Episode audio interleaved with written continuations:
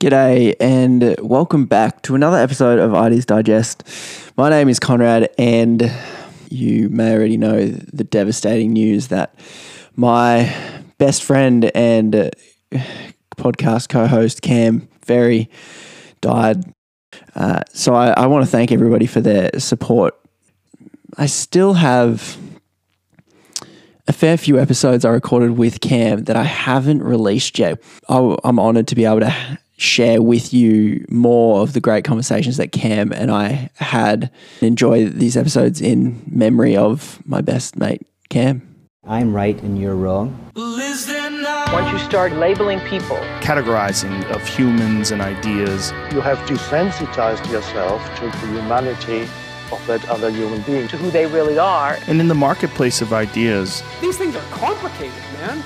We all need to engage with a variety of viewpoints. A genuine multicultural connection with another. I mean, sometimes you don't need to agree or disagree. You just need to sit with it and digest.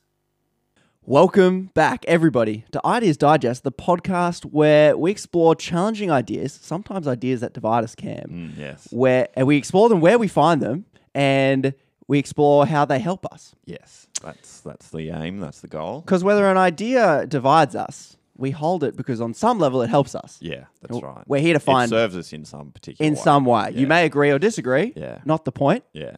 Hopefully we can understand the ideas and where they come from. Now, my name's Conrad. I'm Cam. And on this podcast... Now, this podcast and practice isn't for everyone. No. It's very uncomfortable yeah. to listen to ideas that you disagree with. Yeah. But if you and are... listen to the end. That's right. Listen to the end. You can listen to it and turn it off. Yeah. Uh, but if you, if you are listening and you are disagreeing, then for me, that's a successful show. Yeah, that's like kudos to you. If you're listening and agreeing, I'm like, yeah, not bad. But if I can give you an idea that challenges you, that's what I'm hoping to do. Yes. Because uh, yes. I find that interesting and fun. And yeah. everyone else might find it unpleasant. But, yeah. but that's okay. Good premise for the show. Yeah. So... um. Often when we come across a new idea, we end up categorizing it. You know, we either yes. have to put it into the agree box yeah. or the disagree box. Jump to some conclusions. But here on this podcast, we pause it and don't do that mm-hmm. so we can learn more about the person and the idea. Yeah. So today we are joined by a person named Brian Zahnd. Now, I hope I'm pronouncing that correct. Brian, am I am I pronouncing that correct? You got it right. Okay, excellent. excellent. Can, can, you, can you tell us a little bit, like, about yourself, just the generic, like top of top top line stuff, so we can kind of get a very general sense about your who highlight you are. Reel. um, yeah, I'm a pastor. I've been a pastor of one church for thirty-eight years, Word of Life Church. Uh, my roots are in the Jesus movement, way back in the seventies. If you're familiar with what that is, I had a dramatic encounter with Jesus when I was in high school, and overnight I went from being a high school Zeppelin freak to the high school Jesus freak. I was leading a ministry by the time I was seventeen. That was what we called a coffee house ministry. It was kind of the, it was a music venue for the Jesus music scene that more or less turned into a church uh, that I'd been leading since I was seventeen. By the time I was twenty-two, I uh, was actually the pastor. So I tell people, look, I've been doing the work of a pastor longer than I've been an adult. Oh, which is not a pattern or something I recommend, but it's my story. And uh, the, the church is known as Word of Life Church, and I'm sixty-one, and I'm also an author. I've written nine books, I think, in the past oh, about ten, eleven years. And uh, wow, so, so that, that that that gets you up to speed. That's what I am. Okay, okay. That's cool. Right. That's and excellent. I'm sensing an accent. I'm yeah. going with American. Yes, yes, yes. Okay, it's it's fifty-fifty for us Australians. And, and I've got kind of a a, a twang. I, I, when I was in college in, uh, in, um, and I was in a speech class where I, where I tried to lose my twang and it didn't work. So now I just lean into it. It's what you just lean in. It. Yeah. More character. It's very, I say. It's very Matthew McConaughey. I it is, actually, yeah, it definitely is. It's really is. Cool. I like I, it. I like, I like it. it. uh, so I guess that gives us like a bit of the generic stuff. Yeah. Now, this is often where we start when we meet people. We're like, what's the generic things? Yeah. And I'm going to go to the clickbait and then we're going to proceed with, with the with the program of the show. So the clickbait, we've got Brian on. Uh, I was looking at some of Brian's work and I was listening to a podcast, Cam. Yeah. And as as Brian was talking on that podcast, he said, quote, "Now don't go around saying that Brian doesn't think the devil is real." And I thought, now there's a clickbait there's for a you. Clickbait for you. And so we've gone with the devil isn't real and it's possessed us all. Yeah. Which so, sounds so, contradictory. It does. And many Christians will be maybe listening and yeah. going, what are you, are you saying the devil's not real? And that yeah. should be a trigger. And we're yeah. like, good, we've got you. Yeah. We've got you. That's where, um, right where we want you. Another clickbait I had just listening, just trying to really make it really potent. And I like this one, but I didn't go with it. Mm. America is the devil. Oh, yeah. I, that, that's got about three hundred million yeah, backs yeah. up. I feel, yeah, I can go with that. I, we can work on that. yeah. You've, you've got us in a nutshell. We yeah. start at the most controversial point. Now, yeah. we're going to play a little game with you now, Brian. We know a little bit about you. We now know the clickbait and the most sensational, probably out of context things yeah. that, that people said, might yeah. hear. Yeah. But that's okay because this is very normal for people. Yeah. Right? I mean, all of us, we when we Just meet jump somebody, to conclusions. Yeah. yeah, or hear an idea, we jump yeah. to conclusions and yeah. we we make judgments about the person and what they think. So we're going to get that out of the way. We're going to do it for everybody. Yeah. So then we can move on to the nuance and understanding of the person. And you can ex- sort of explain it. And explain it a little bit more. Yeah. But we all have these assumptions and judgments within us. So here we go. We're going to fire at you, Brian, yeah. some assumptions that we might have. And to be honest, I searched around the internet. There's a few articles about Brian out there that I was inspired by. Mm. And you get to say with no nuance, yeah, yes or no. Simple yes or no for now. And we can we'll see how much I play along. A rebel from the start. All right, let's let's see how we go. Okay. He he does have a twang. Does have a southern twang, yeah. Are you a redneck? Am I a redneck? Oh, no. No, no I'm a hippie. Come okay, on. That's All a... right. Oh, dead wrong on that. All right, okay. So, it, it, I mean, if you're a hippie, it kind of answers this it does. one. You're I'm a Jesus freak. That's what I am. That's what I'll. That's what I'll own. I'm a Jesus freak. That's that's what I started okay. out as, and I'm gonna. I'm not. I'm not going to back off. I'm a Jesus freak. All right, fair enough. But I don't, so I don't, I don't own gun, a gun. Then. I don't want to own a gun. I don't need an, a gun. So you can't be a redneck and not own a gun. And I don't own a gun. Yeah, that's right. So true, you're out. True. So I'll throw the next one in the bin. Yeah, but well, I'll say it just in case. From your previous answers, it's sounding like you're not pro-Trump. I, I am. First of all, I'm nonpartisan. Oh, look okay. at that nuance. You yeah, slide in there with, nuance. I'm yeah. not pro-Trump. Of course I'm not. No. The alternative is West Coast liberal. One of these liberals.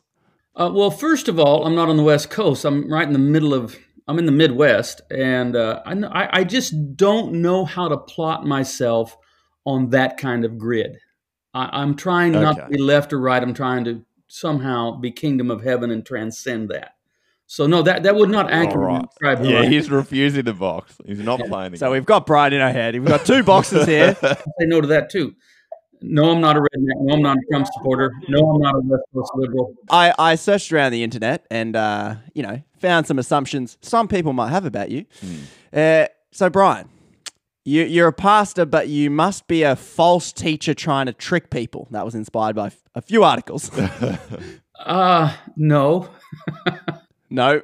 All right. If you're going to be a false teacher trying to trick people, it's best not to do it in the context of one single local church for going on forty years, because people will eventually wise up to it. You kind of have to stay on the move. Uh, fair enough. Fair enough. You're a very good false teacher. I'm just trying to help people uh, follow Jesus. I've been on my own journey, and those there are plenty of people that want to go with me on this journey, and so...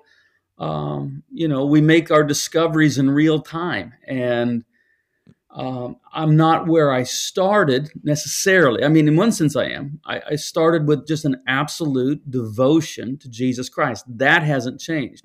Now, some of how yeah. I understand God is revealed in Christ has changed and grown and nuanced and developed over forty years. So, yeah, no, I'm All not right. Okay, so that's That's, That's good, because uh, that actually is a nice little segue into the next assumption that we found when we were searching around on the internet. Bad doctrine in the hands of an angry minister. It's like you've said that you, you're, some of your ideas have changed, and so there's some people out there that so are it's saying... it's gone from good doctrine yeah, to bad doctrine. Now you're on, on the bad doctrine side. So what do you have to say to that? It's, so so I, what was the question, though? I didn't, I didn't quite get the question. Do you have bad doctrine, and are you an angry minister because of it? I, I have had bad doctrine, and Ooh. that's why I'm trying to make improvements. Um Okay. I can say this. I've never held a theological opinion in bad faith, right? So we're always trying, at least I'm trying to do the best I can. But uh, no, I actually think I have pretty good doctrine, and I'm not, um, because it's not mine. I don't hold any position that's right. like Z- Zahndian. I mean, I, uh, you know, I mean, I, I can find notable credible theologians and church fathers who would say, "Oh yeah, yeah, that's I'm with Zahnd on that. That's what we're saying." So no, I can find. Yeah, right, you know, okay. I'm going to disagree with Calvin, but you know. So if he's got bad doctrine, he doesn't know it, and you All don't right. seem angry. Doesn't La- seem yeah, like it doesn't sound. Doesn't I'm I'm trying not to be. You know, when I was a kid, when I was a kid, everybody knew me. I mean, when I met Jesus, everybody knew me as Fry. And that was my, everybody called me Fry. Nobody called me Pastor Brian. uh, I was known as Fry because of my temper, my fiery temper. And uh, and so that's been an ongoing project to try to, in Christ, to uh, set that aside. But, but, I, but I don't think I carry around an innate anger or anything like that. I'm not trying to preach out of that. So then the last one, and I think this is a very common one. It, it's probably the first one hurled at people with mm, progressive, I don't want to put words in people's mouths, but yeah. alternative interpretations to the mainstream. They would, uh, you uh, read what you want into the Bible. You don't read the Bible, you read what you want into the Bible. Yes or no? Uh, well, no, I'm deliberately trying not to do that. Um, the Bible is Sounds such... Like a no. That yeah. you can you can you can find what you want. It, you tell me what you want to believe, and I'll give you your verses. It'll take me ten minutes. I'll give you your verses to prove you're right. If you want to be a Marxist, I'll give you a verse. You want to be a capitalist, I'll give you your verses. You want to be a universalist, I'll give you your verses. You want to be an infernalist, I'll give you the verses. Um, we, we we pretend that there's some sort of uh, objective reading of the Bible that is. Uh, well, we speak of the perspicuity of Scripture, which I think is, is a fallacy. That is, that a, a clear reading. We always bring assumptions and interpretive lenses to the text. Mm-hmm. I think the best thing to right. do is to be aware of that and try on various lenses. Okay, how do the Catholics read this? How do the Orthodox read this? Mm-hmm. How do how do mainline liberals read this? How do conservative evangelicals read this? And and understand the reality of pervasive interpretive pluralism. That is, that the Bible can be interpreted in many ways, and we're going to have to have a chorus of voices helping us decide what we're going to believe. So no, I'm, I don't think I'm... And in fact, the changes that have occurred in my life um, and how I would interpret the text, especially pertaining to things like nationalism and violence, um, I was quite happy to hold on to the idea of a violent God. Um It was only as I really began to see that this was contradicted by the life of Christ himself that I decided, hmm, I guess I'm going to have to let go of that. So, you know, as naive or as idealistic as it may sound, I'm trying to allow Jesus to be the guiding principle of interpretation. Um, mm-hmm. And so I'm, I'm willing to submit to uh, a, a Christocentric hermeneutic. That is, Um, that ultimately the Bible must be interpreted interpreted in the light of Christ. So I forgot what the question was, but I think it's no. Okay, that's good.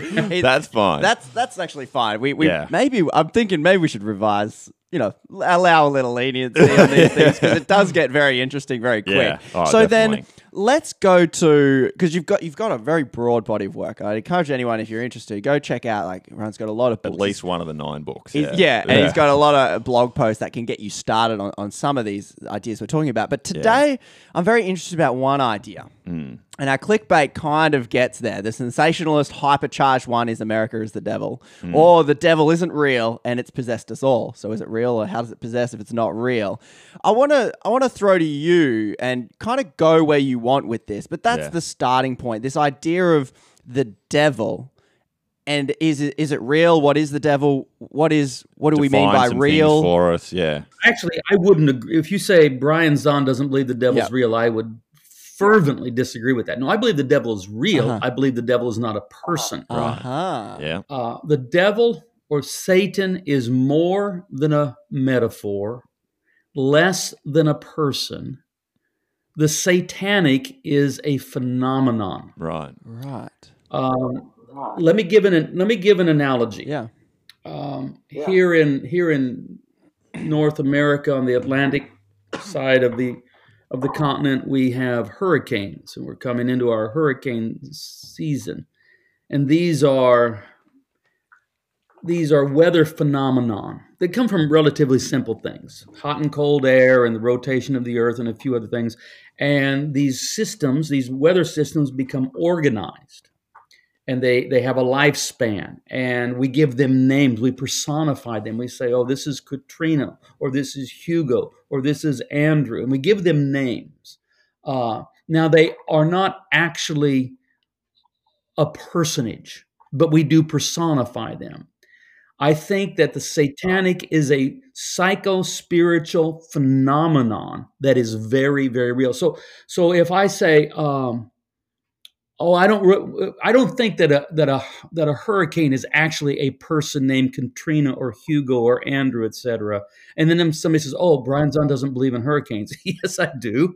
I absolutely believe in hurricanes, and they can be very destructive. Um, I think I think the Satan does not, but I, I think oh, if you think of hurricanes, they come from something very simple, you know. Warm, moist air, cold air, colliding, rotation of the Earth. It's very simple stuff. The Satan is generated from the most complex thing we know about in the universe, and that is the human mind and psyche, both individually and collectively. And I think out of our fear, out of our anxiety, out of our hate, out of our rage, there is a deadly phenomenon that is generated, that is highly destructive. And the, the Bible does, in many places, most of the time, personify the devil. I I really have no desire to talk, to, to, to demythologize the devil for people unless it becomes a theological problem. And sometimes it does. If people can go through their whole life with a personified devil and not have a theological problem with it, so be it. I'm not here to undo that. But people do have problems. And sometimes sometimes they'll, they'll come from children, um, but it can come from anyone, but it, it'll come in the form of this kind of question. There's a couple of var- varieties of it. Um, well, why don't we just, sometimes I'll, innocent children will do this. They'll say, why don't we just get the devil saved? Mm. Why don't we just, you know, tell the devil about Jesus and get a, the devil to believe plan. on Jesus yeah. and be saved, and we can solve the problem. Others are maybe a, their their solution is, well, why doesn't God just kill the devil? Uh, a famous B? American preacher, he used to use this B? line. Uh, he he would say this all the time, and it was he did it kind of as a joke. And he was a, he was a, I'm not going to name who he who he was. He, he was a good man, probably not a good theologian. And he would say, if I was God, he was he was a Texan. If I was God, the first thing I would do is kill the devil.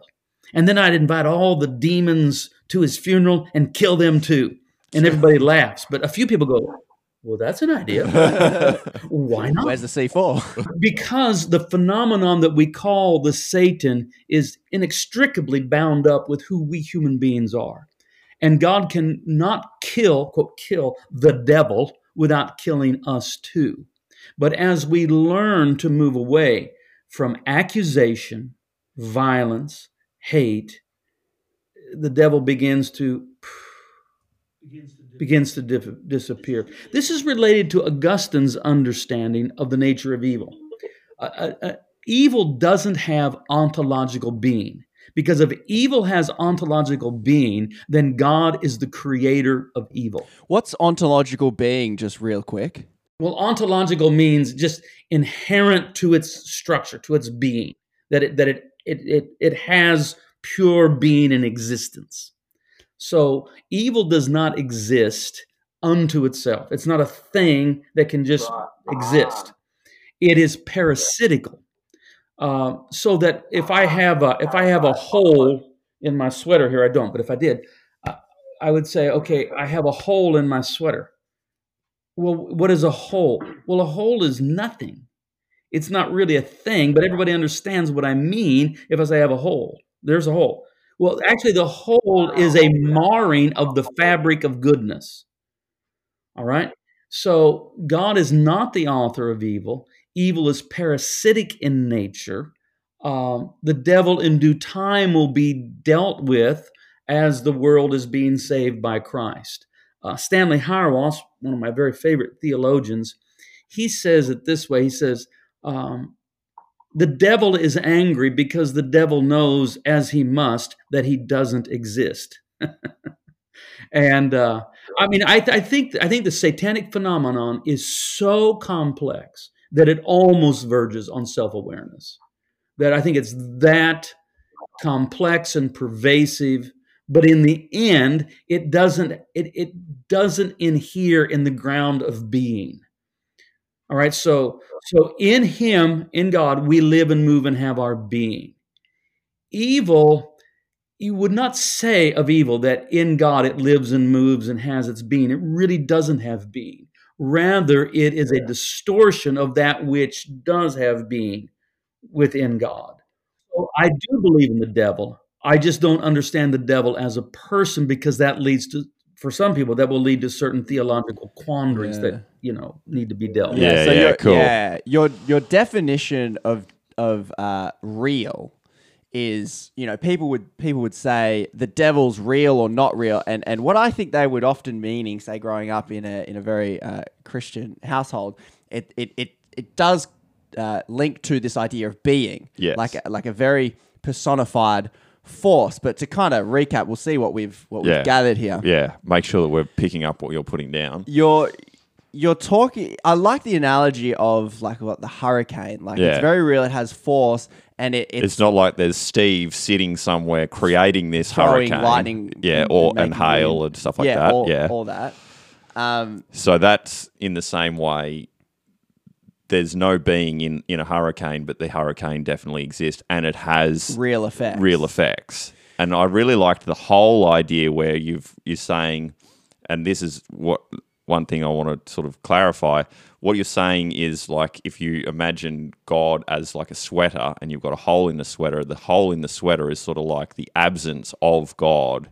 It's like the hole is the absence of the completed sweater. So it's like the devil is sort of like this absence of God, if that like ground of being, yeah. is that sort of like what you're saying? Yeah, and maybe I'll maybe I'll kind of lead you into the second statement. And and Ameri- what I the clickbait is the devil isn't real, but the devil is real. And uh, but America is the devil. Yes, that's a, that's a good one. That'll, that'll be a real popular one. Yeah, sounds like it comes out of Iran. Or yeah, that's right. We stole it from ISIS. Yeah. But here's the thing. Here's the thing. Uh, Christians over centuries have kind of cobbled together an assumed, if you will, biography of Satan.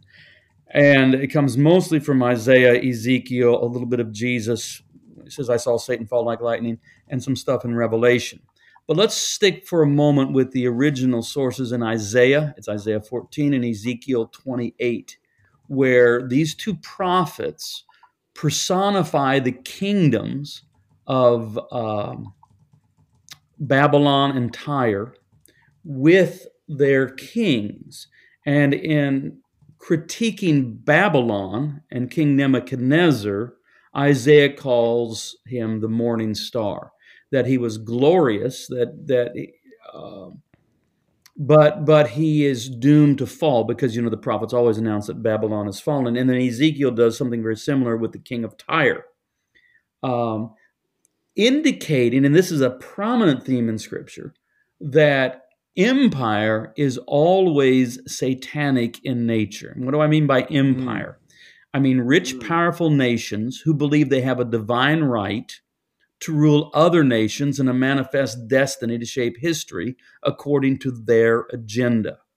God loves nations and ethnicities and cultures and languages with all of their beauty and diversity, but God is opposed to empire because what they claim for themselves, a divine right to rule other nations, a manifest destiny to shape history according to their agenda, is an impingement upon the sovereignty of God, for God has promised this to his Son and his Son alone. It's Jesus who has a divine right to rule nations and a manifest destiny to shape history.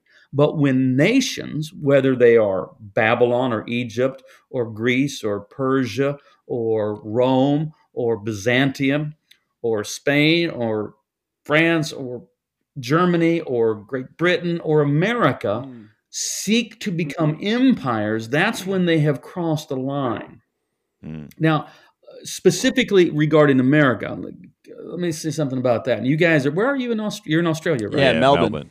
Melbourne. Melbourne. I've never been to Melbourne. I've been to Sydney bunches of times, and I've been to Perth. It's the only places I've been.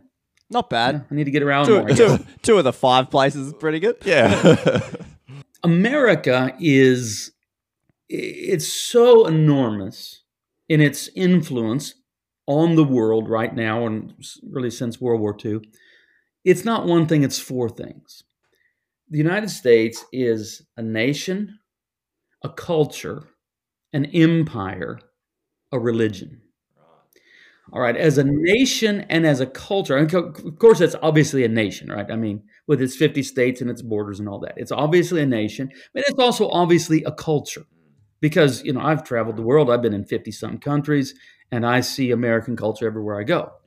Uh, As a nation and as a culture, America is a mixed bag, but there is much to be celebrated. There's much that's commendable. There's much that's inspirational. And I readily agree with that uh, and celebrate that. As an empire, uh, I've already touched on the fact that it becomes a rival to the lordship of Jesus Christ, and as a religion, it's idolatrous. Now, I don't know who I don't know who's seeing this. I don't know what are what people think about this, but uh, some people might be taken aback by, whew, uh, a religion? Yeah, a religion. Hmm. Now, the thing is, it borrows so heavily from some of the vernacular and iconography of Christianity that many American Christians get it all mixed up. It, you know, it's, it's, it's endemic right now. Would you liken that to... Uh, like Constantine including and like shifting, has, are you saying like America's, like the religion of America has done a that's, similar that's thing? That's where it began. That was the first iteration of it in the Roman Empire from Constantine on. Maybe I can touch on that for a moment. Uh, but then, but then it has other iterations throughout history. So what America is doing now in the form of being a kind of religion conflated with Christianity is idolatrous, and it can have catastrophic results, but it's not particularly unique. Uh, Great Britain did it for a very long. Germany did it for a rather sh- short but very uh, destructive period of time, about one hundred years ago. Um, so Constantine. So you you have you have uh, you have the gospel of Jesus Christ taking root within the Roman Empire for three centuries. And Christians were periodically persecuted, not, by the way, on what we would think of as religious reasons. The Roman Empire was remarkably religiously tolerant. It had to be. To be an empire like that, it had to be able to say, yeah, y'all can have your religions. What it wasn't tolerant of was any claim that someone other than Caesar was Lord. We hear of Lord as, as a purely religious expression, but consider this: in in those century, those those you know, in the first, second, third centuries, you would have these were imperial titles granted by the Roman Senate to the emperor. The titles like Son of God, Savior of the World, Prince of Peace, King of Kings, Lord. And they would be communicated through the only means of mass communication they had at that time, and that was the coinage. So you would have you would have an, uh, an image of the emperor with the, an inscription with one of his Senate-conferred imperial titles. Christians then come along and begin to do something very subversive and actually at times quite dangerous. And they begin to say, Jesus is Lord. Jesus is King of Kings. Jesus is Prince of Peace. Jesus is Savior of the world. And by implication, they're saying, and Caesar is not. Christians were persecuted because they would not pledge allegiance in some token gesture or other forms to Caesar, who is the personification of the Roman Empire. And so there were periodic bouts of persecution, often directed toward the bishops and the leaders, but sometimes on more local levels, it could break out in a localized population persecuting Christians. Uh, and this went on for three centuries. Then in the year, oh, I've forgotten the year, three twelve, was it? Somebody will know. Uh, there was there was another civil war going on within the Roman Empire, and there was going to be a decisive battle, the battle for the Milvian Bridge. And you have this young, ambitious general named Constantine. Now, as he tells the story, or as the story is told later on, how much of this is mythic? Uh, I think probably nearly all of it. But it's told like this. I'll just say it as it's told, that Constantine had a vision, and he saw the he saw the sign of the cross in the heavens with these words, "In this sign you shall conquer." And so he placed the Christian symbol upon their weapons of war. He was victorious in his uh, in his battle, became emperor, and in short order, Uh, stopped the persecution of Christianity, then made it the favored religion, and in effect made it the state religion of the Roman Empire. Um, let's back up to this vision, though. So in this in this sign you shall conquer. Of course, conquer is a euphemism for kill. Yeah. And so suddenly you have this phenomenon where this faith, known as Christian, which has been almost universally nonviolent for its first three years, suddenly is taking the cross, which is, which is the symbol of co-suffering love. And it's now become a talisman for war. Mm-hmm. And now, I, I have to say this. I have to say this. Um, the mistake that was made in the church embracing Constantine's Christianity was a mistake. I think it clearly was a mistake. I also think it was an inevitable mistake. I just don't know how some Christian in Milan or Ephesus or Rome hears this rumor that the emperor has become some kind of Christian and is going to sit around and go, well, we're not going to put up with that, are we? I mean, they're going to see this as a good thing, because it does end persecution, and they do begin to have favor and positions of power, but it created a terrible problem. And that is, for three centuries, Christians have been saying Jesus is Lord.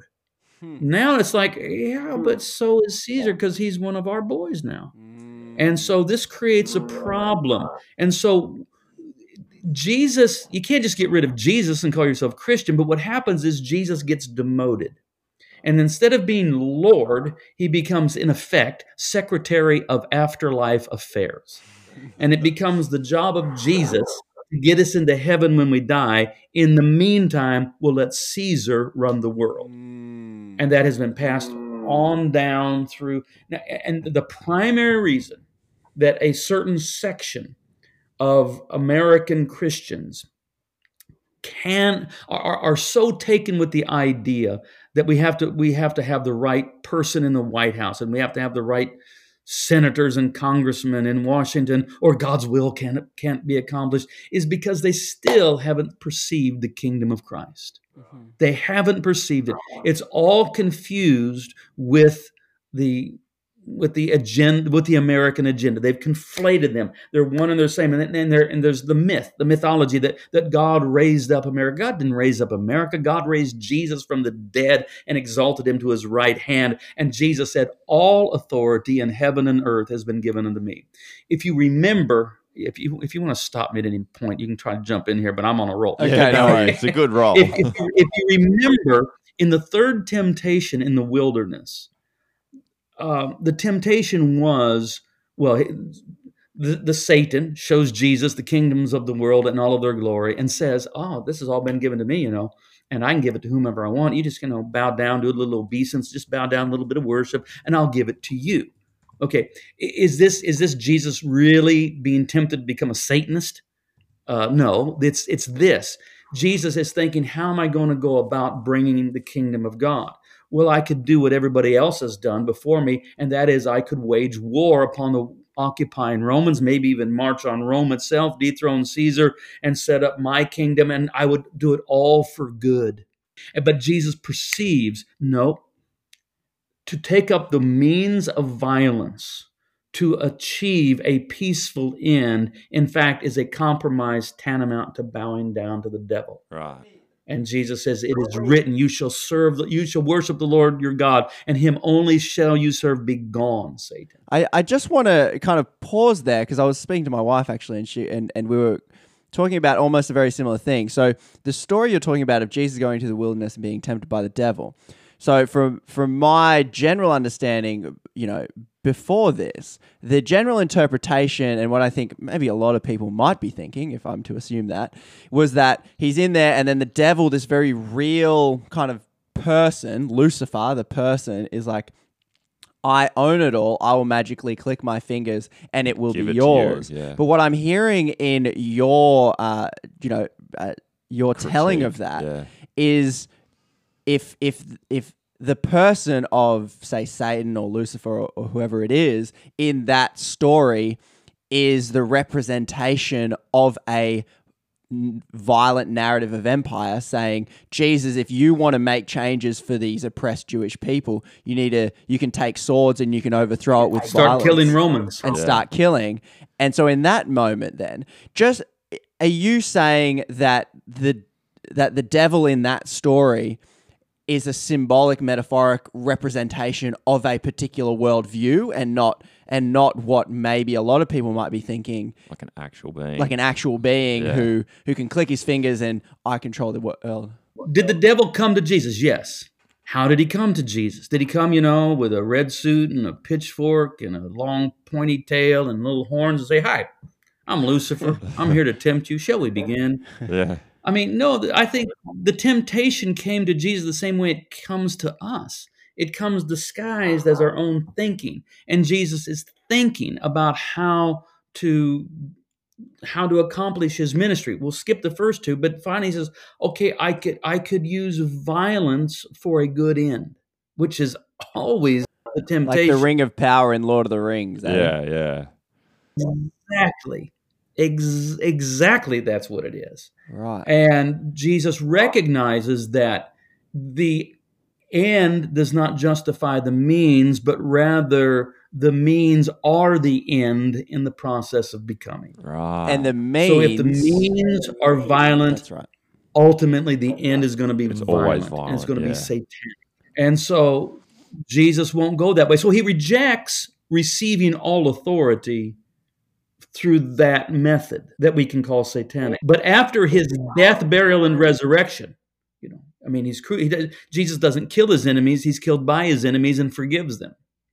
But he's raised. And then prior to his ascension, he says, all authority in heaven and on earth has been given to me. So how much authority does that leave for any any government? None. I call upon the governments of this of the world to bow their knee to Jesus Christ because he's Lord. And and so you can't coax me into being an well, I was starting to say an elephant or a donkey. I don't know if you get that in Australia. Yeah, yeah. The Republican Democrat yeah, yeah. divide. Because I'm following the lamb, right? There you go. Right, that's actually a very good one. But I, but I seriously don't identify with that. I'm going to say I can sum up my politics in three words: Jesus is Lord. So bring us to then what you're what you're speaking about. Then I'm I'm drawing some connections between if if violence is used as a me- as a way to change the world and shape it in your way, that's a pattern we see throughout history that empire has done and continues to do. So to bring that to the very, you know, sensationalist clickbait, America is the devil. America, the empire, not the culture, not the, uh, not the country, not the nation, yeah. but the empire that seeks to use a very... Because America is unique to Australia in that you'll hear in America... I just remember like seeing George Bush... when he would talk about like the Iraq War, like he's he's he speak of God in talking about going to war and fighting for freedom and justice. It was using almost holy language and to speak like, we fight for freedom, you obviously yeah. don't. Yeah. Whereas in Australia, it's well, we're not re- we don't really we're a little bit more like secular in that regard. Like you won't. We've had both atheist and Christian prime yeah. ministers, and it that's actually like a possibility, whereas I understand in America it's not. So as as we're linking this, you're talking about America as the empire of using violence to shape the world its way, and that many Christians... And even if it is a good, like it's at its core, it's trying to do a good thing, but the mechanism but of the violence... mechanism could could never accomplish that. That's right. And yeah. therefore that is what you're talking about is the satanic power or the or the evil of the human forces that are individual and collective coming together to then create this thing called empire that enforces violence on the world. Is that a somewhat understanding of it? Violence is a contagion, and violence begets violence. And in every war, every side sincerely sees themselves as acting only in response to someone else's aggression. No one ever sees themselves as the aggressor. Why does Germany in the nineteen thirties invade Poland? Do they say because we are aggressive? No, they say because German nationals living in Poland are being persecuted, and they were. That was true. So we are invading so that we can defend German nationals. In post. So, so even in their thinking, everyone is acting righteously on both sides. Everyone is acting defensively. Everyone is acting in response to a previous act of violence. No one sees themselves as the initiator of the violence. At some point, someone has to break from that, and it's Jesus that has done that. And now he calls us to follow him in imitation. And people say, yeah, but if we didn't fight back, we would, well, they might just kill us. They might. And martyrdom is always on the table. I guess you didn't read the fine print, but you signed up for it in your baptism. All right. I mean, part of the terms of discipleship is take up your cross and follow me. What is a cross? It's an, it's an instrument of execution. We're so willing to, if necessary, lay down our life for Christ, that, that we already, you know, we carry the, the means of it around with us. Here, you want to kill me? All right, here it is. I brought the cross. You can nail me to it. Mm-hmm. And uh, I, I think that that one of the greatest failures of American Christianity that I'm aware of is that the possibility of martyrdom is not even considered. Yet in the book of Revelation, it's the saints of whom we can say they overcame by the blood of the Lamb and the word of their testimony, and they loved not their lives even to the death. Those are the kind of saints that are commended, not those that are going to say, I'm going to fight for our freedom. And by the way, in the American context, freedom is a euphemism for power to kill. When you hear Americans talk about freedom, what they what lurks behind that is not, not the liberty to become uh, fully realized in human flourishing as image-bearing creatures that God wants us to be. Rather, the word freedom is a euphemism for power to kill. I'm glad you said that because we're Australian. We can't say that. If you'll just substitute power to kill, power, power to kill, kill, power to kill. That's what lurks behind right, that. Because you find the most holy, I can only think of those words, or the most justifiable, or the most... Uh, Yeah, justifiable reason to go and kill, yeah. and then you put it in front, yeah. and then you go and kill because, yeah. well, isn't this worth well, you killing all, you for? You all point to that and say, this is what we're going, that's yeah. the end goal. Which is yeah. almost an exact reversal to say, well, is it worth dying for, which is what Jesus yeah. ultimately right. went. I could try and lead an uprising against Rome yeah. and kill them, or I can expose the violence of empire by being by killed. being killed and yeah. ultimately the subsequent movement that follows. In the American evangelical church, you'll often hear this little aphorism. Uh, you know, there are two people who have died for you, Jesus Christ and the American soldier. Of course, it's blasphemous to conflate the two, but wow. it happens all the time. Mm. There wow. is a difference between those deaths, though.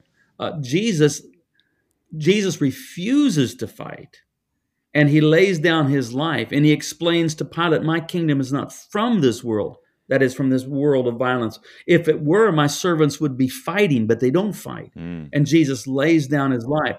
The American soldier, who we say, okay, they died for us. Well, they, their, their intention wasn't to die for us. Their intention was to kill for us. But in the process of killing yeah, other they, people, yeah. some people didn't like being killed, and so they fought back and they got killed. Yeah, yeah. Uh, they're not to be conflated as the same at all. In fact, they're complete opposites. Because yeah, right. it's interesting. I just picking up on that phrase of lays down his life. I've almost only exclusively heard it within the context of, you know, more of a penal substitutionary atonement, meaning Jesus dying for our sins. Mm. But to hear it in this context makes it, gives it like very interesting. He lays down his life because he believes in his way of love and peace. Yeah. And and then because of that truth, because he holds to that, therefore his, he ultimately lays down his life because the empire or, or the controlling forces will just kill him, because if you don't fight back. At the cross, we discover a God revealed in Christ who would rather die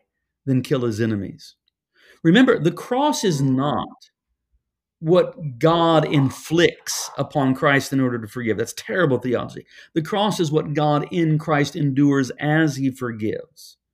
Um, the cross is not where Jesus saves us from God. The cross is where Jesus reveals God as Savior. Okay, there's no there's no rupture in the Trinity. When when Jesus says, Father, forgive them, for they know not what they do, Jesus is not acting as an agent of change upon the Father. John is very clear about this in his gospel. He repeats over and over, Jesus is saying things like, I only do what I see my Father do. I only say what I hear my Father say. If you've seen me, you've seen the Father. The Father and I are one. And so why does Jesus say, Father, forgive them? Because this is what he hears and sees the Father saying and doing.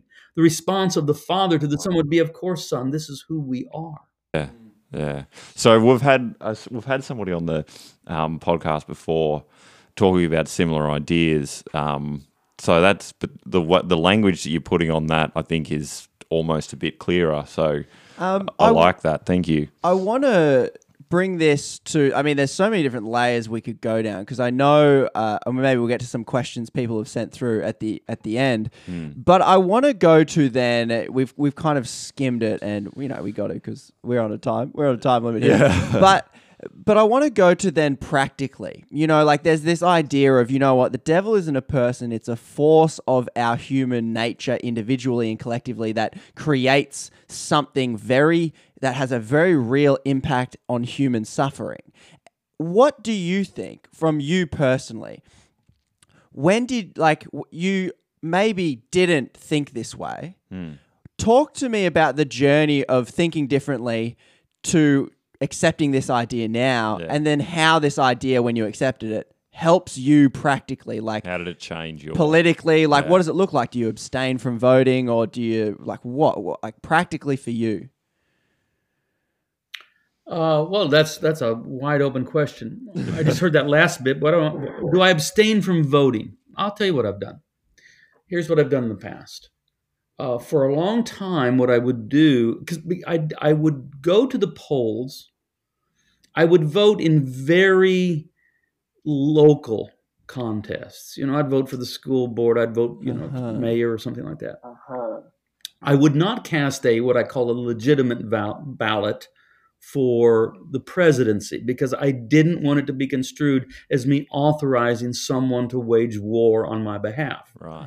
So I would I would write in Bob Dylan or Wendell Berry or Treebeard. Yes, Treebeard. I don't think great. Treebeard's American. I don't think I don't I don't think he was born in America. Oh, so. You're right. He can't be it. Yeah. Middle Earth, I think. The last time around, I did something different. I didn't do that last time because I thought, well, I said, you know, it seems like the stakes are getting higher. And I feel like maybe, you know, who, whether whether Hillary or Trump is elected, maybe my life doesn't change that much. Middle class white male, you know, maybe maybe things don't affect me that much. But there are others that will be affected. So here's what I did. I found an undocumented immigrant in our church.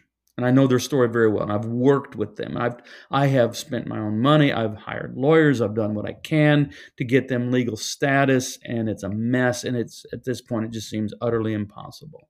And I, I love them and I and I feel for them. And and if you knew their story, you'd say, my, this is just completely unjust. Anyway, I went to them and I said, well, look, you know, we got this election coming up. You may have heard about it. uh, you can't vote in it. I think that's a crying shame. You have more at stake than I do. So here's what I'm going to do. I'm going to give you my vote. Uh, you think about it, read about it, pray about it, and then you tell me what you want me to do. And on election day, I will go to the polls and I'll vote. But really, between you and me, we'll know it's your vote. All I'm doing is is acting on your behalf. And so that's what I did last time. Mm. It's well, it's interesting because there are so many different layers, because I, I hear what you're saying. You're saying if I if I vote one way, you, in a way, it's saying I, I authorize this person to go and kill on my behalf. But then on different levels, it it, it, it goes to there are real impacts for other people on this yeah. level. So like, and this is why and as a white male, he, like Brian's saying, that he's like the least affected person. Immigration policy won't yeah. affect you. Yeah, won't affect right, you. Yeah. Uh, so I can see these different. This is why, like, the why behind people vote is actually very. The why behind why people vote and who they vote for is actually very interesting, because there are so many different ways you can interpret what a vote means, because it is so many things. Mm. Uh, to I can. I think I can piece together like your pract- how your practical outflow of accepting this idea of the devil and evil mm. has has shaped then how you engage practically with politics. Yeah. Talk to me about the transition of perhaps your previous belief yeah. and what was the gateway drug idea that maybe opened the door to this way of looking at evil and the devil? Uh, it was, well, the, the, uh, well, a couple of books.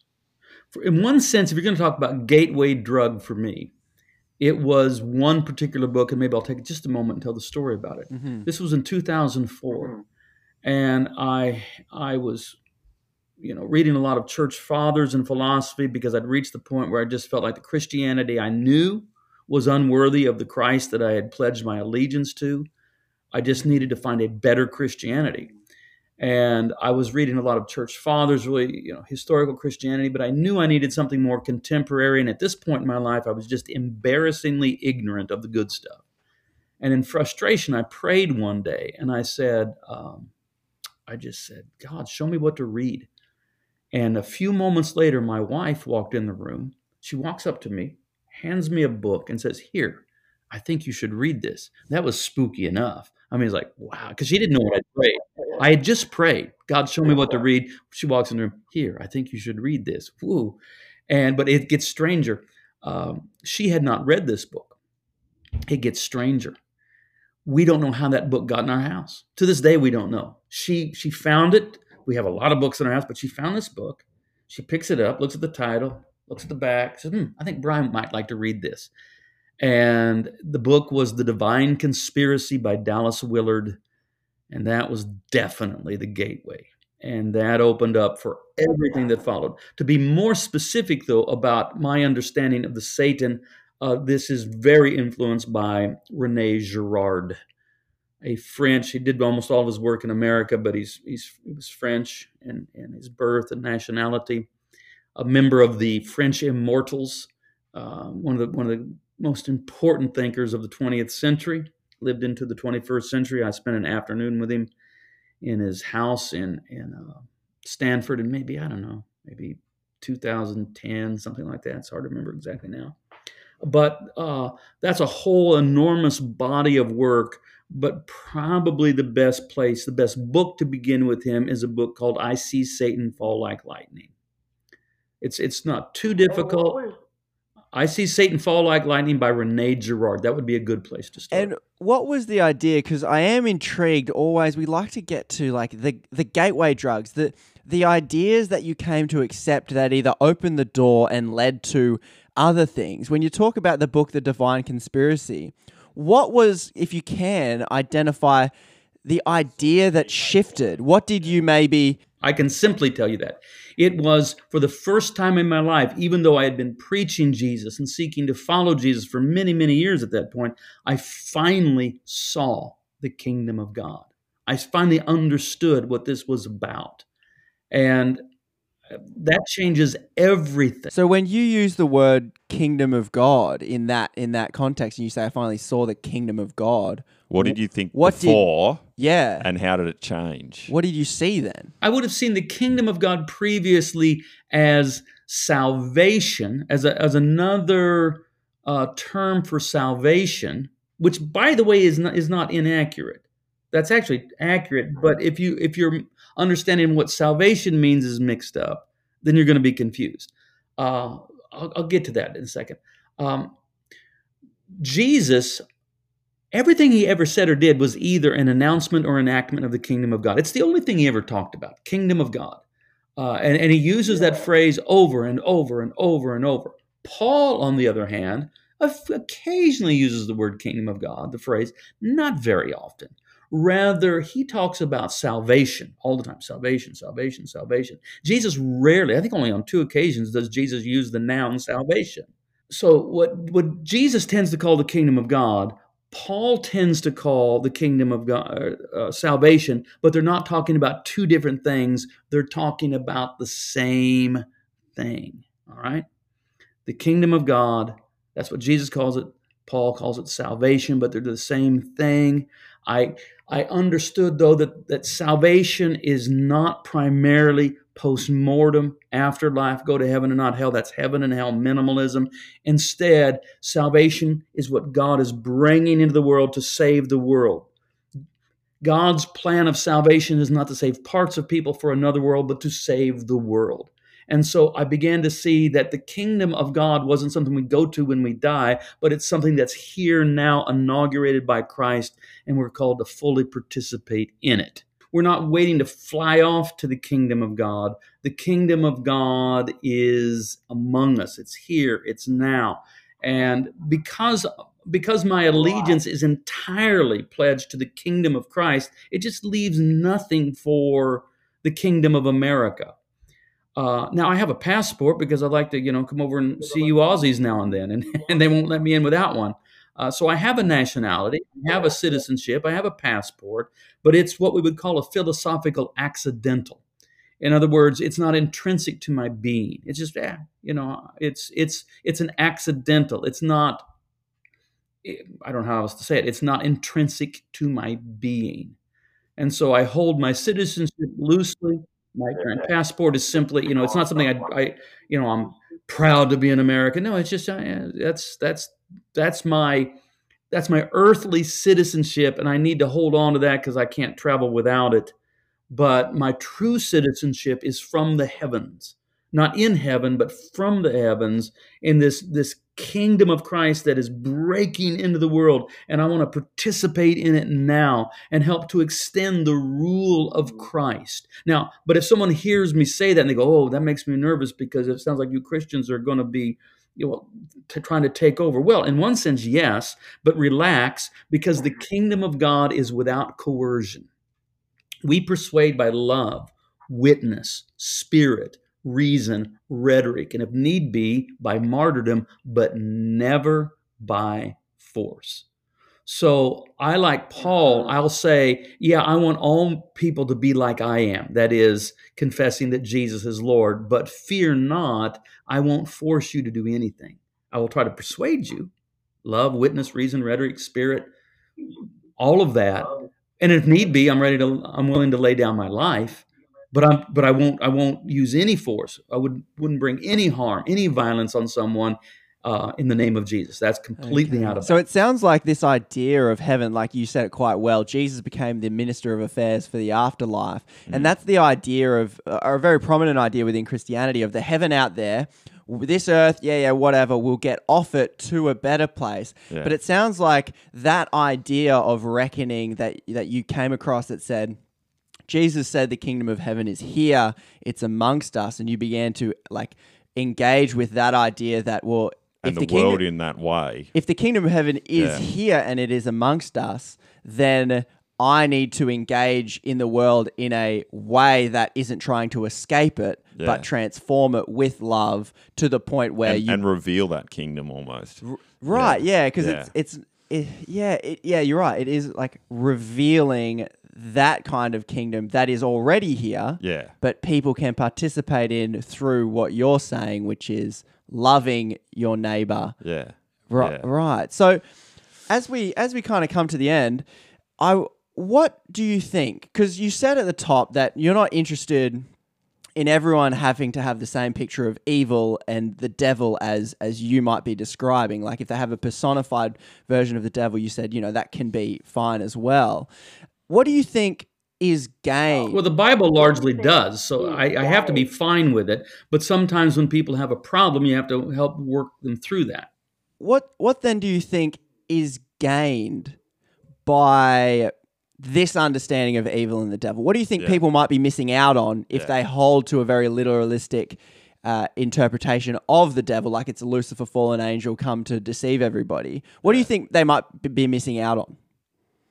Yeah, what you, what you lose is an idea where somehow God is complicit in evil, or somehow that God is incapable of overcoming evil, or that ultimately the only way that God can overcome evil is by killing some being or destroying some being. Uh, those are all theological problems that are overcome when we understand that evil itself is not a thing. It's a phenomenon, but it's not part of that which is within the ground of being that is God himself.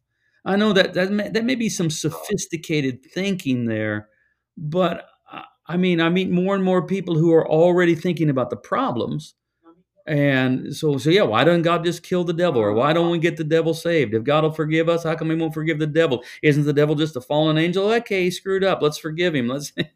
And so you get you get rid of all those problems. I am hearing, so I guess what I'm hearing is like a... a more whole, loving picture of God is what you're talking about. This this God isn't somehow hamstrung by this devil and yeah. this evil. Because there's an element of powerlessness. Like, because if you could, mm. if, if if there was such a simple thing as just converting the devil, that's right. That, well, that's then, like, why don't we do that? Why don't we do that? Be, right. Converting like, or God, killing? Is, yeah. Does God not have the ability to do that? I'm trying to think of some ideas or that some people might be by thinking. When you when you liken evil to this so-called hole in the sweater and almost intrinsic to the human nature and consciousness itself as individually or collectively coming together, why, to use a similar argument of why not just kill the devil, why couldn't you know, why couldn't God just create a sweater without the hole, a human without the evil? Why couldn't we have this perfect ideal that we seem to be able to construct in our head? Okay, well, now now we're into the realm of theodicy. Okay. Uh, you know, trying to reconcile the Christian claim that God is omnipotent, omnibenevolent, omniscient, and yet babies get brain cancer. Uh, I, I think the, I think the challenge is always this, that we ex- that we are authentic beings, and that we are hurled into the realm of existence where anything can happen and almost all things happen. The only theodicy I have for this is that, well, maybe a couple of things. One, God does not exempt himself from that suffering, but God in Christ fully, God doesn't stand aloof from human suffering, because authentic freedom seems to come with, come at the price of the possibility of evil and suffering. But God in Christ does not exempt himself from that, but he joins us in that. Okay, that's the first part. The second part is we confess that the story has not yet been fully told, that in the end, all things can be healed, all things can be redeemed. I, I hold to the hope of apokatastasis. That's that Greek word that, that means the restoration of all things, that God in Christ can, in the end, heal everything. And there's no more holes, there's no more wounds. There's no more sorrow. You know, the, the book of Revelation talks about every tear being wiped away. Uh, the great mystic Julian of Norwich says all shall be well, and all shall be well, and all manner of things shall be well. Why can we believe that? Because we're told that God is love, and in him there's no darkness at all. Two final questions. Yeah. How do you, how do you, how do people, when you engage with people with this idea and people know that you might think this idea, yeah. how do you think people see you? Because, you know, we've we come across a lot of articles that, yeah. you know, a lot of pastors of, of different denominations and churches might might throw around, you know, words like heretic or bad doctrine, angry minister and things like that. How how do you think other people might see you when you have this idea? I can, you know, I have a lot of experience with being me. That one, perfect. and and this is my experience, and I'm just going to be kind of blunt about yeah. it. Unless they are a certain kind of Calvinist, almost everyone uh, is delighted to discover that the good news is even better than they thought. Mm-hmm. Right. And if, if there's one thing that sums up really my theology, it's this statement that God is like Jesus. God has always been like Jesus. There's never been a time when God was not like Jesus. We haven't always known this, but now we do. And if I teach that God is love and every action of God is consistent with that love, unless they have been formed in a certain brand of Calvinism, they embrace it with great joy and and. Uh, tears, and I get emails and letters, and back when we actually saw people in person, they would come up to me and hug me and tell me that, you know, I've been looking for this all my life. Thank you, thank you, thank you. And the the uh, the, the resistance really just comes from a certain Reformed camp. Right. Hmm. Not all Calvinists, but a, a certain breed of Calvinists. That's really the only place it comes from. Well, so that's the last question then. How do you see them? That form of Calvinist yeah. that might think that. How, how do you view them? Like, what are they missing in their life? Well, it's, at times I'm, I'm tempted to be combative. I don't know if that helps. Stanley Hauerwas said, it's a miracle that Christianity sur- survived Calvinism. Um, you know, I, I just think it's, I think, well, I mean, I've written books on it, so you can read Sinners in the Hands of Loving God there. I can't improve, you know, I'm not going to sit here on this podcast and do better than I did in that book.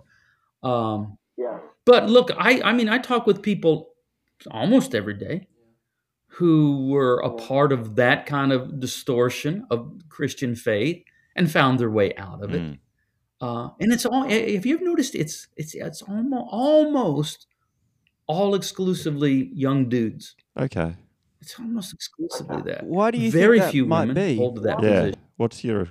You know, I don't know. I mean, that's going to take maybe a psychologist, sociologist to work on that one a little bit for me. But mm. I, I've just noticed that that phenomenon is true. And, uh, you know, so... But, but I've seen plenty of guys come out of that too. Sometimes it just takes a little bit of time. What happens is this. Often the, the journey's like this. Um, they've grown up in some kind of milieu of evangelical Christianity. They've experienced maybe, you know, kind of just mega church, bland, uh, shallow, thin, almost no theology at all. It's just kind of a American ethos with a little bit of Jesus thrown in. And suddenly they they, they hunger for some robust theology, and for whatever reason, maybe it's through the influ- influence of John Piper and others, uh, they find Calvinism. And I'll say what you will about Calvinism, it is a system. It is, I'll say it this way, Calvinism is the most elaborate, the greatest, most comprehensive theological system ever developed. Just remember, it's wrong. So they, they they they find Calvinism as an alternative to this, you know, shallow, cheap. Is it certainty and answers that they find within that system? Uh, you you you have a you have a you have a powerful God, you know, who who who is really more akin to, to a deified Nietzsche's will to power than anything revealed in Jesus Christ. But that's part of their problem.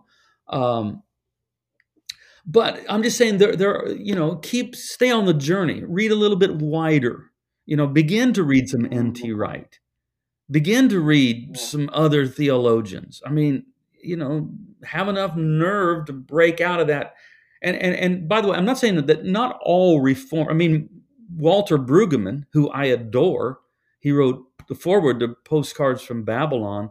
Uh, he will describe himself as reformed. He'll say he's a Calvinist, but he's not one of those Calvinists. So, so it isn't like I'm opposed to all forms of reformed Christianity. It's that particular strand of very aggressive.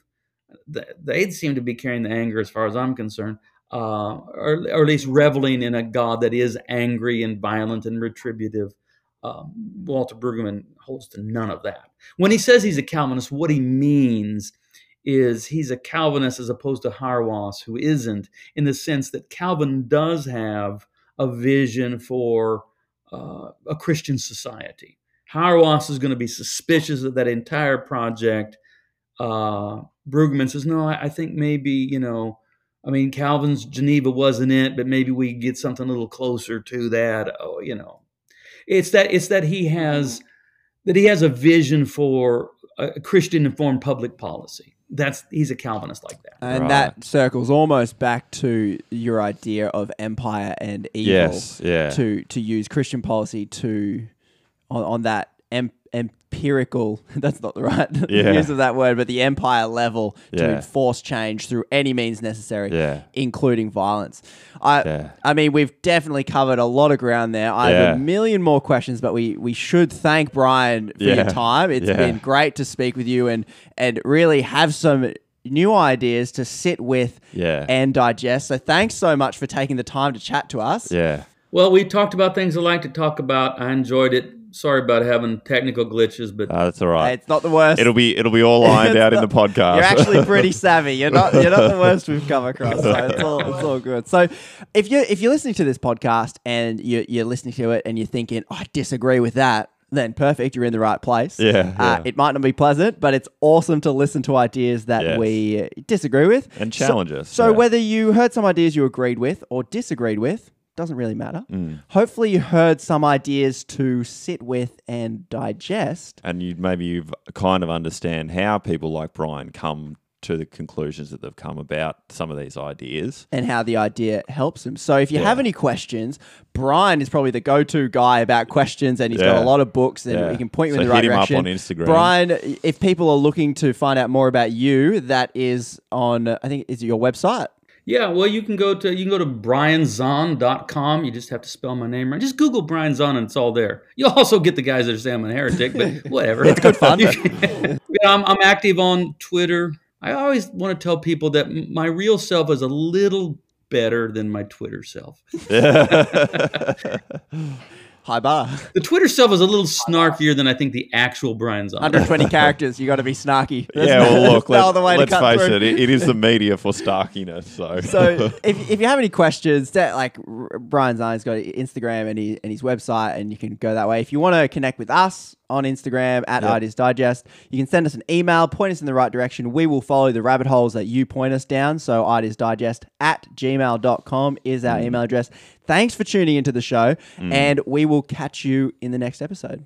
Oh, we should also thank the listeners, the devoted listeners, because oh, yeah. I, I went on the other day and more people are reviewing us. More reviews. So thank you for that. That actually helps the algorithm. When people start searching for things like this, it gets higher in the algorithm. Yes. So, so yeah, thank appreciate you it. To thank our you. Devoted listeners. Thank you. Our friends of the show.